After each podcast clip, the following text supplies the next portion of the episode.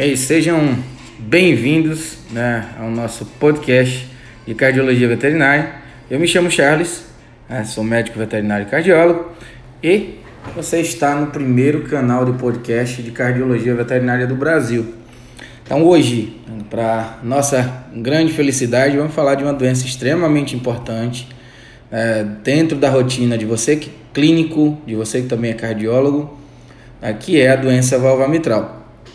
Então, em primeiro ponto, eu queria só fazer uma errata da, do primeiro podcast, para quem vem acompanhando. Uh, na verdade, não é nenhum erro em si, mas quando é exemplificando a questão hemodinâmica dos nossos pacientes na ausculta, uh, eu utilizei, a, falei um pouco da, da, de Bernoulli, uh, quando sempre, a ideia que estava na cabeça é sempre que a gente tem alguma área estenosada, a gente utiliza uma fórmula a de Bernoulli é a fórmula completa e não a fórmula modificada para cálculo de gradiente de pressão. Mas quando a gente está observando questão de fluxo laminar ou turbulento, né, a gente utiliza aí do, da, da fórmula de Reynolds. Né? Então, se vocês quiserem pesquisar um pouco mais, fica a critério. Agradeço aí ao meu grande amigo Diego Lessa, uh, que ouviu e me deu aí esse, esse pequeno toque e aí estou colocando em contribuição. Né? Então, e logo logo eu quero trazer aí este cara para a gente bater um papo aqui nesse podcast junto. Então vamos falar de doença valva mitral. Para quem assistiu também o primeiro episódio, a gente sabe já que doença valva mitral é uma doença que afeta cães de pequeno porte tá? e com algumas raças ah, que a gente vai comentar um pouco quando da classificação e geralmente esses animais adultos ou idosos. Tá? Então isso é muito importante.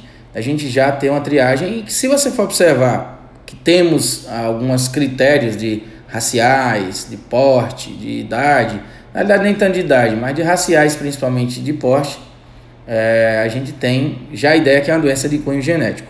Né? Já existe um certo conhecimento sobre isso, mas ainda necessita avançar bastante.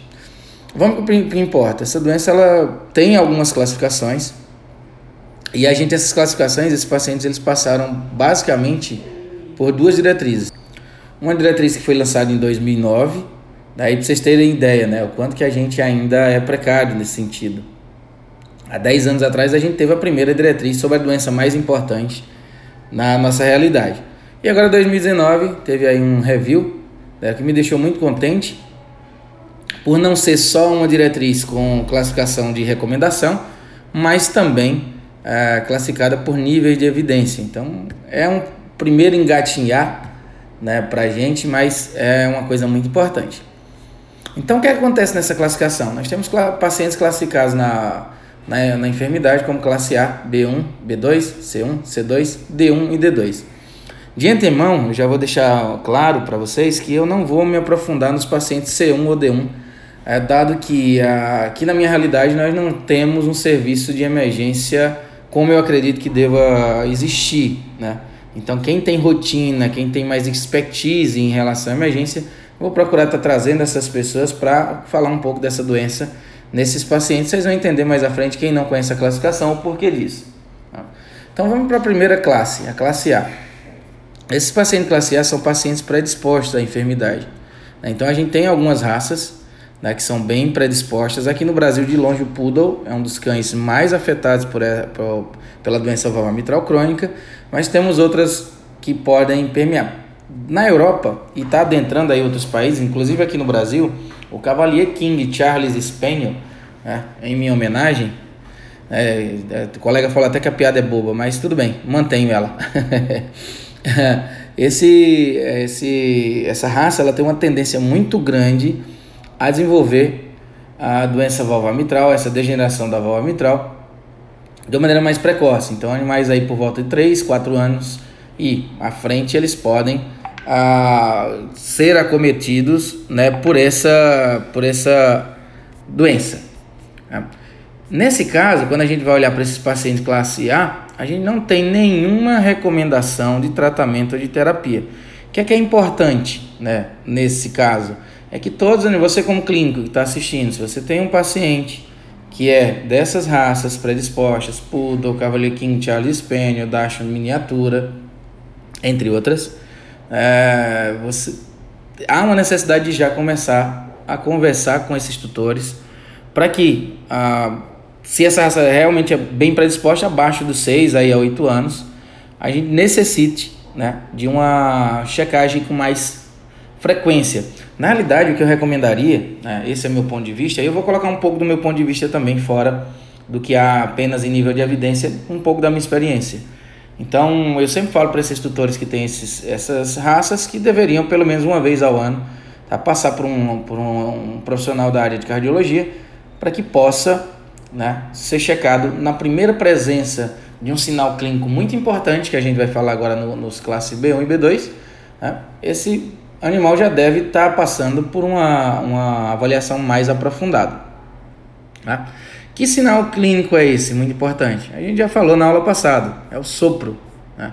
Então, com a degeneração dessa válvula, a tendência é que você tenha uma passagem de sangue agora, tá? que é, inicialmente nosso débito cardíaco é mantido pela ejeção ventricular através da horta, mas agora há um retorno de fluxo sanguíneo para o átrio esquerdo, o que reduz o débito e ainda tem uma característica importantíssima a pressão que é imposta ao ventrículo para abertura da horta e ejeção é muito superior à pressão tá, que é dada ah, no átrio nos seus momentos de sístole e diástole. Então, há uma redução do débito cardíaco, porque o sangue volta ao átrio e não vai à horta, e há ainda um problema bem interessante, que é um aumento do gradiente de pressão intraatrial, que vai provocar algumas alterações. Então, no paciente B1, esse paciente tem a presença do, da, do, do sopro, da regurgitação, né?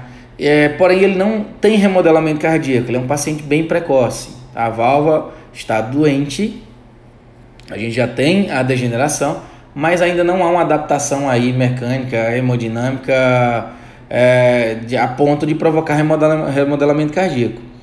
E isso faz com que a gente tenha o quê? Uma recomendação de não haver tratamento nem modificações na, em dieta desse paciente nesse momento. Eles são assintomáticos, eles não têm nenhuma alteração. Então, o que é recomendado né, com uma, uma, um nível de, de evidência não científico, mas uma opinião até dos experts que se tem na área, né, é que você faça nesse paciente uma avaliação ecocardiográfica ou radiográfica a cada 6 a 12 meses. Opinião minha, faça a cada 6 meses.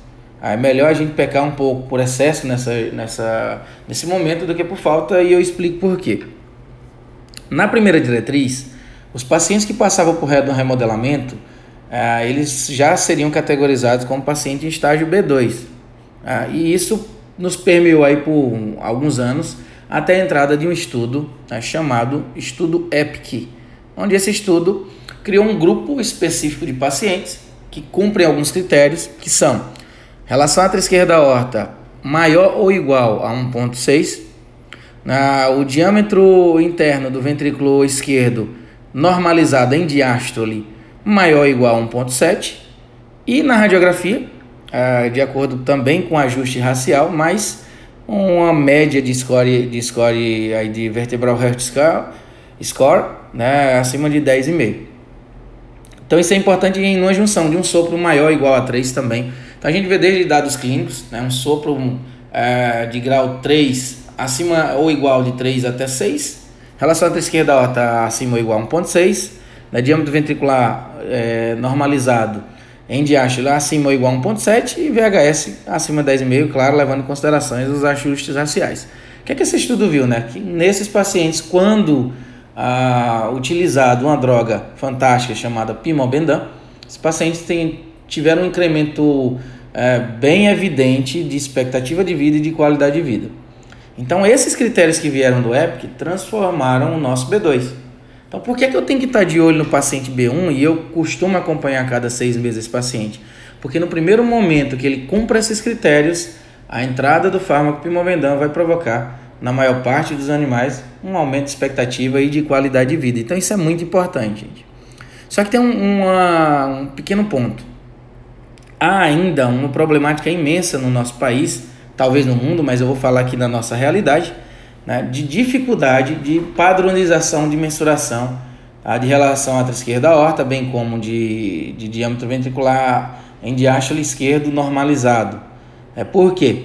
Primeiro, a recomendação que a gente faz é que, na realidade não é a recomendação que a gente faz, é, é o que necessita ser feito né, que a relação entre esquerda e alta seja mensurada no final da onda T do eletro, que é está acontecendo nesse momento, gente? Final da sístole ventricular. Por consequência, final da diástole atrial. Nesse momento, o átrio tem seu maior volume, então ele deve ser medido naquele ponto.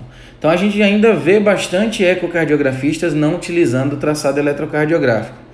Ah, Charles, estou impossibilitado de fazer isso. Meu equipamento está é, tá com problema no cabo, não sei o que aconteceu. Então você tem que ter uma experiência para observar o melhor momento para a aferição do maior diâmetro né, atrial esquerdo. Isso pode incorrer em erros. Então, com o traçado eletrocardiográfico, se torna bem mais fácil. Tem pacientes que são bem agitados, estressados, não aceitam os cabos.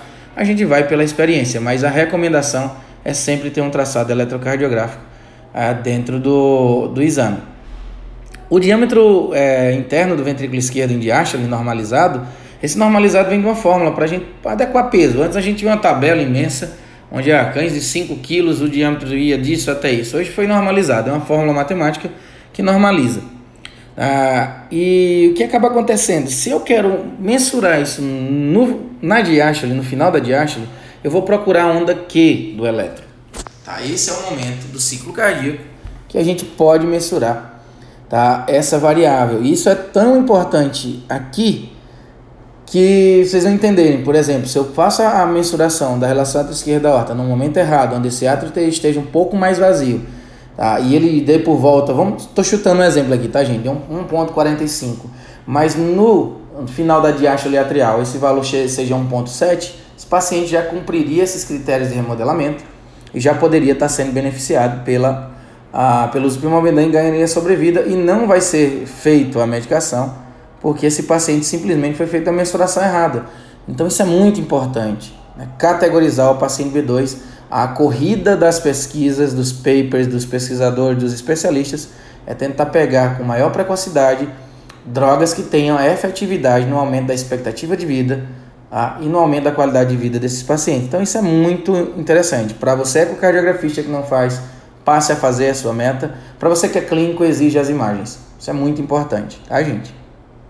VHS, você pode utilizar sempre na, na presença da radiografia, você pode utilizar, mas ele também te ajuda com um índice adicional chamado VLAS, Vertebral Left Atrium Size, tá, ou SCORE, onde você pode estar tá, tá utilizando ah, mensurações para observar se há um aumento do diâmetro cardíaco. A gente posso até criar um podcast mais adiante sobre esses índices radiográficos. Mas o VHS eu estou olhando a silhueta cardíaca de maneira global e o VLAS eu estou observando se houve aumento atrial esquerdo. Na ausência de ecocardiografia, tá? na ausência, você não tem, na sua cidade não pode, não tem como fazer, você só tem radiografia, um aumento de VHS junto com VLAS, num paciente que ainda não fez é, eh, ICC esquerda, categoriza esse paciente como B2.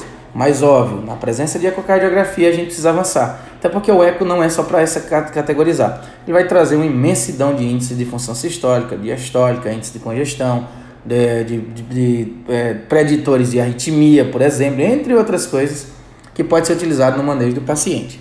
Então, o que é que acontece com esse paciente uh, B2? O que é que a gente vai, vai colocar né, em relação a tratamento e a manejo desse paciente. Então, primeiro, pimobendan, você vai estar utilizando a dose inicial de 0,25 a 0,3 mg quilo, 12 em 12 horas, né, com um nível de evidência forte, como eu já falei para vocês. A, a recomendação em dieta já pode ser alterada, só que com algum cuidado, né? Primeiro, cuidado com a restrição severa de sódio. A gente faz uma restrição moderada. Se o paciente come ração, Geralmente rações super premium para idosos podem cumprir já esse critério. Tem que se checar isso. Óbvio que sempre pensando na alta palatabilidade né, e na quantidade de calorias e de proteínas para que se tenha uma manutenção do, do índice corporal. Tá? Isso é muito, muito interessante. A gente tem uma recomendação boa dos especialistas com nível de evidência ainda fraco, mas é, é uma, uma observação que a gente faz e nota que cada paciente que não perde score corporal tem uma tendência tá, a, a ter uma taxa de sobrevida maior. Isso é opinião de vivência de consultório. Os inibidores de ECA, a gente inicia, existe aí uma, uma controvérsia. Né? Se a gente for olhar dentro da, de quem descreveu a diretriz, 5 dos 10 painelistas recomendam o tratamento com inibidor da ECA. Tá? Então, existe aí uma recomendação de classe 2A né, nos pacientes, principalmente onde as regiões é, geográficas onde o inibidor da ECA tem um baixo custo, né, mais ainda com nível de evidência fraco, né, ainda necessita mais pesquisas para entender aí dos benefícios dessa droga. Né. Eu particularmente eu venho utilizando o paciente B2 e não tenho tido problemas em relação a isso. Beta bloqueadores não recomendados, tá, nesse, nesse momento. Ah, então a gente tem, é, não, não tem demonstrado dentro das pesquisas benefícios com o uso de beta-bloqueador. A espironolactona, eu vou deixar um breve momento, só para deixar um suspense, né? Ah, para falar um podcast mais adiante sobre o estudo de lei que foi lançado agora, na, foi apresentado na realidade na Itália. A gente ainda não tem o estudo, a redação do, do estudo né, em mãos, mas já tem algumas informações, então vou deixar para essa questão da espironolactona. Mas até então não é recomendado nesses animais que estão aí em utilização, que estão aí na classe B2, né? Então nenhum outro tratamento é, pode ser colocado. Então basicamente, pimobendan, cuidado na dieta desse paciente proteína e caloria, né? Cuidado na restrição severa de sódio, mas há uma restrição aí já inicial de sódio desse paciente, né? E basicamente inibidor da ECA alguns fazem, outros não é, e fica a critério né, da sua região e do seu paciente, de como que você está fazendo. Tá?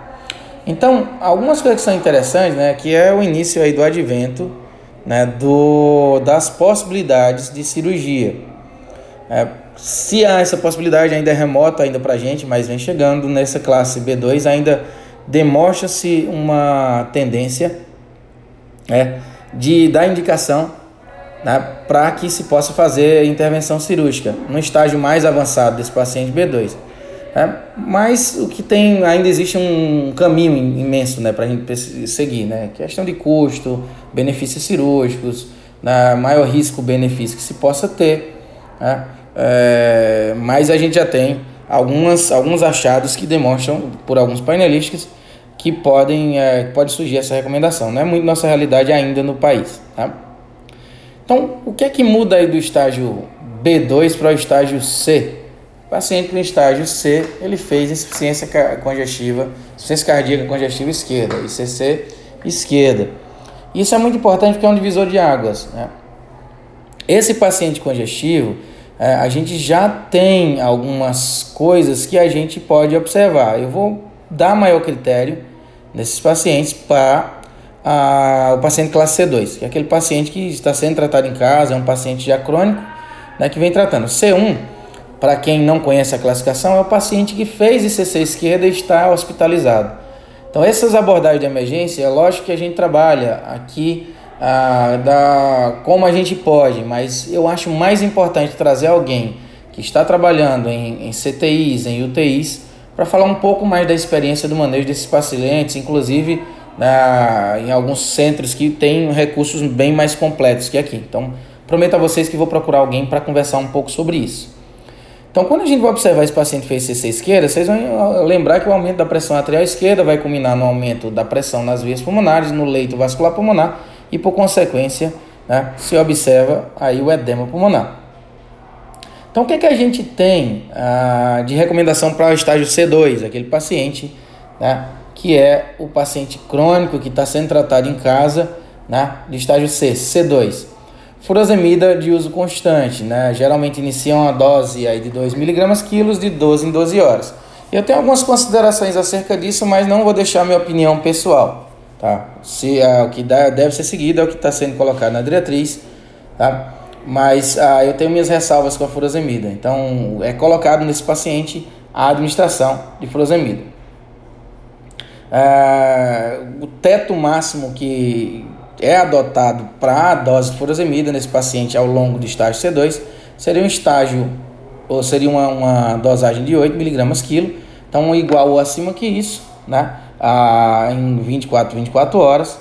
Ah, o que a gente necessita é tentar aí colocar uma dose, geralmente da torazemida, né? Que é chamada torazemida fora, aqui a gente tem como torazemida, é, que geralmente a gente tem uma dose aí de 5 a 10% da furosemida.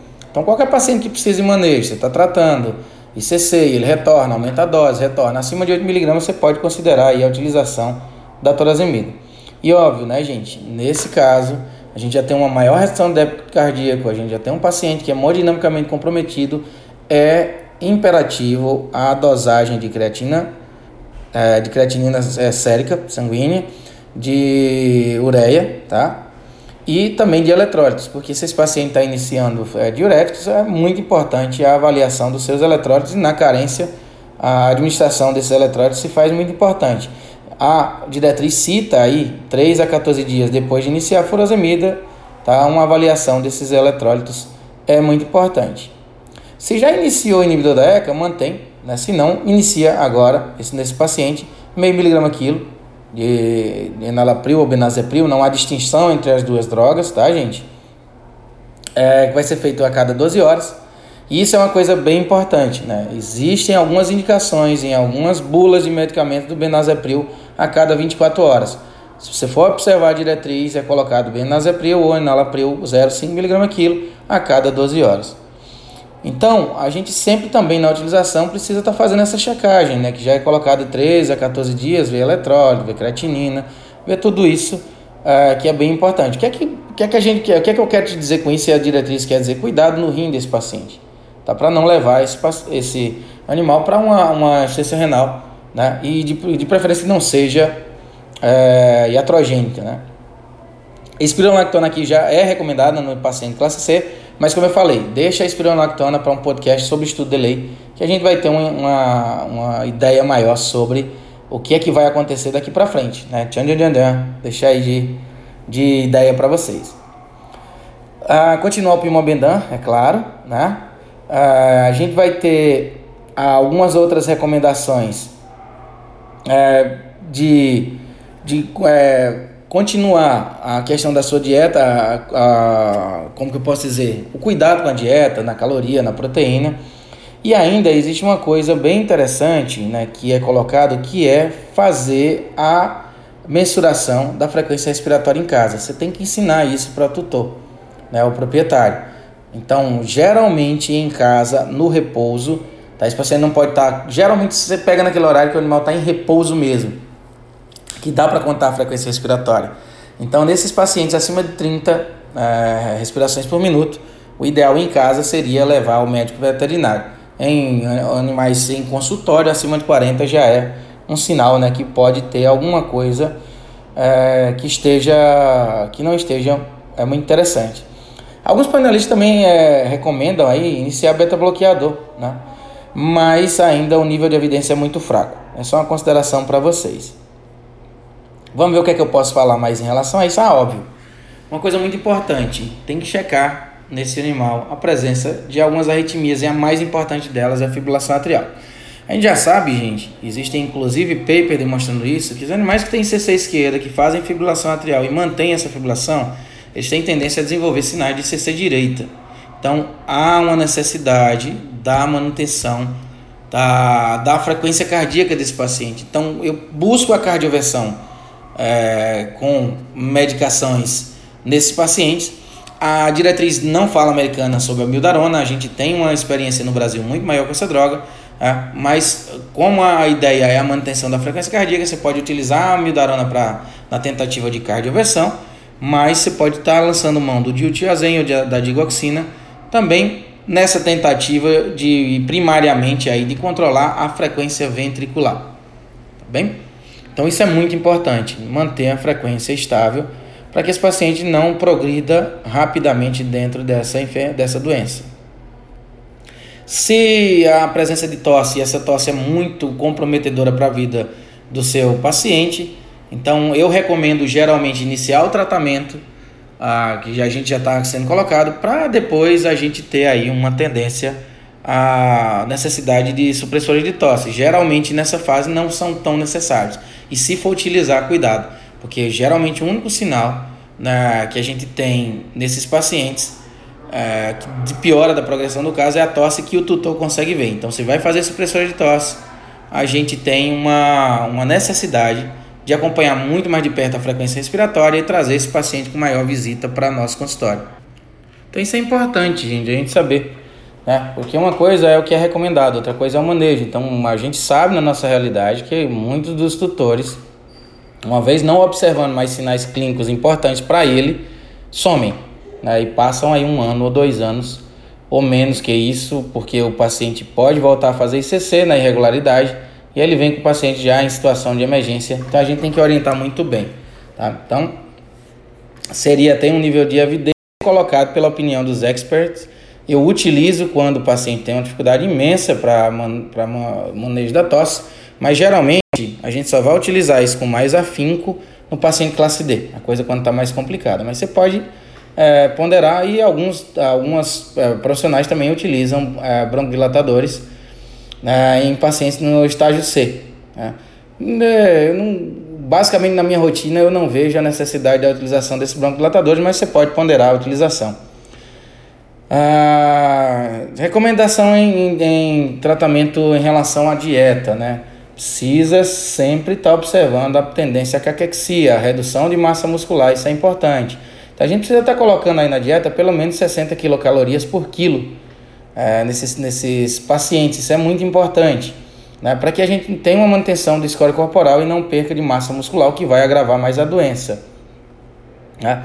Ah, você pode tentar é, procurar se o paciente entra em anorexia, a gente procurar qual causa que está levando a isso, ou tentar induzir através de droga a melhora da, da, do apetite é, desses pacientes e sempre estar tá avaliando. Na realidade, gente, eu, o que eu acredito que a tendência é a gente estar tá trabalhando com uma certa é, multiespecialidade, né? Você tem um nutrólogo a seu favor, né? Recomenda aí o acompanhamento com o nutrólogo desde que esse conheça a, a necessidade de do que é que o paciente cardiopata precisa. Se não, restrição de, de, de, sódio, que a gente já sabe, né? Que não precisa ser muito severa, máximo moderada, moderar, aí tá sempre aí monitorizando os eletrólitos desse paciente, checando o score corporal com certa frequência e evitando a anorexia e o que pode levar à caquexia.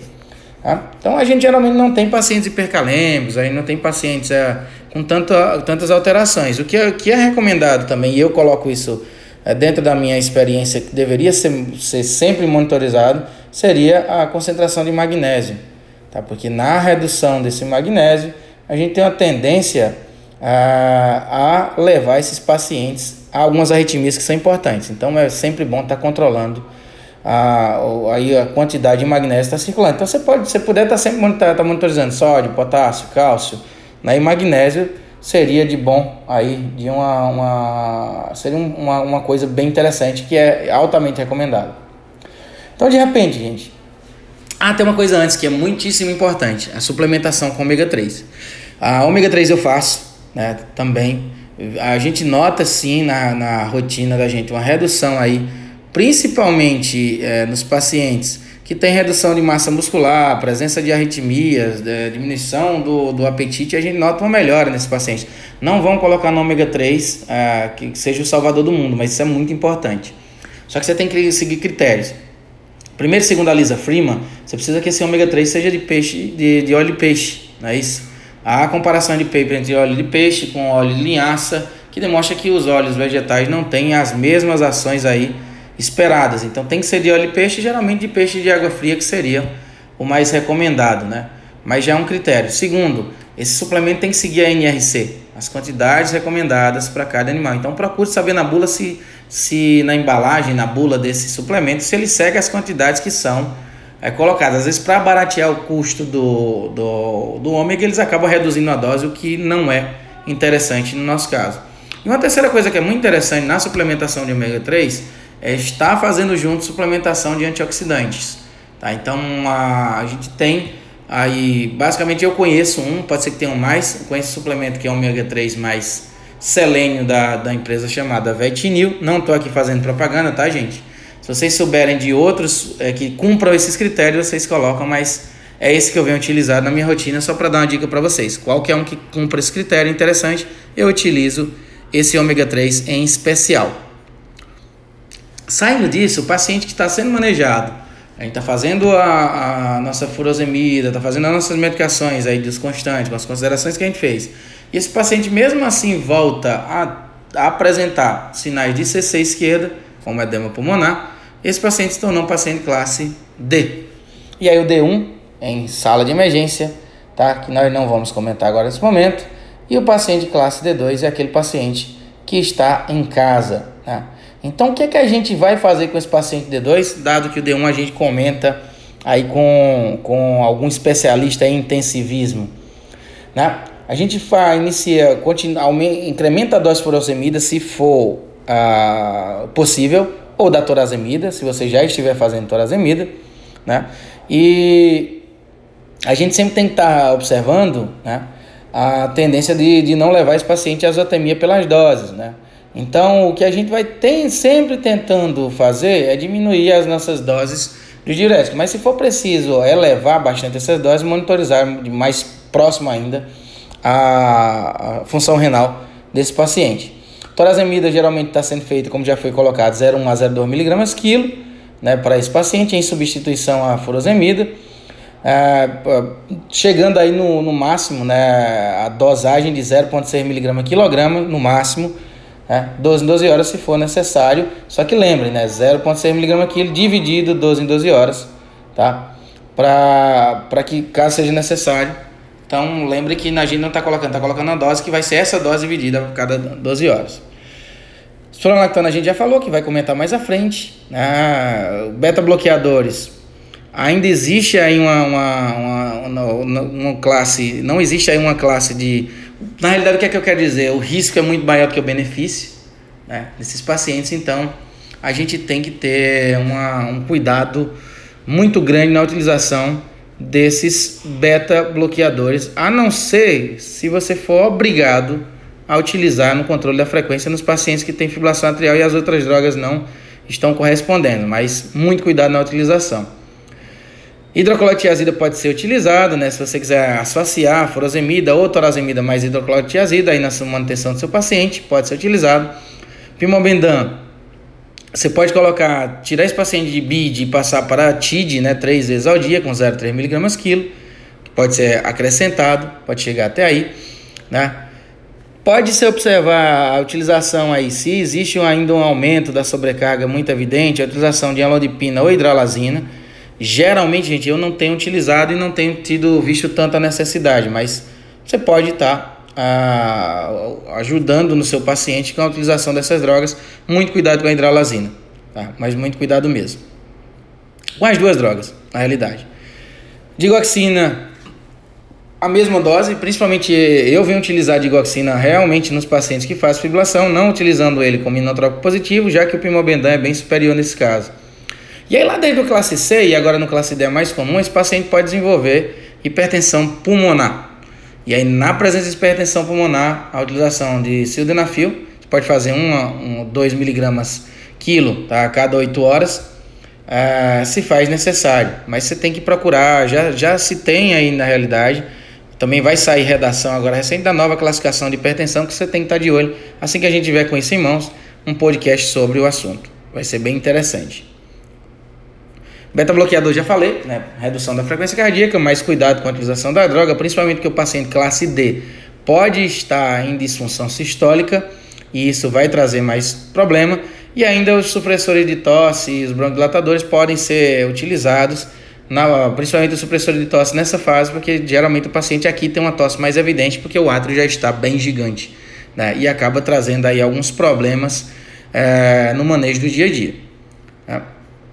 Recomendação para na dieta desse paciente, considerações a mesma que a gente faz no paciente classe C, né? E aí tá sempre, gente, observando aí o teor de sódio para paciente que está retendo líquido, começar a ter uma ideia maior, talvez aqui de uma restrição bem maior uh, de sódio, mas o que eu, na minha rotina, o que eu procuro fazer é ver se esse paciente realmente está se alimentando bem. Tá? Vai fazer uso de alimentação natural, caseira, uh, procura um nutrólogo. A gente, isso é muito importante, sem caminho, porque geralmente o que a gente chama por aqui de RO, poucas pessoas conhecem, que é o resto de ontem do proprietário de comida, não é a alimentação adequada para esses pacientes.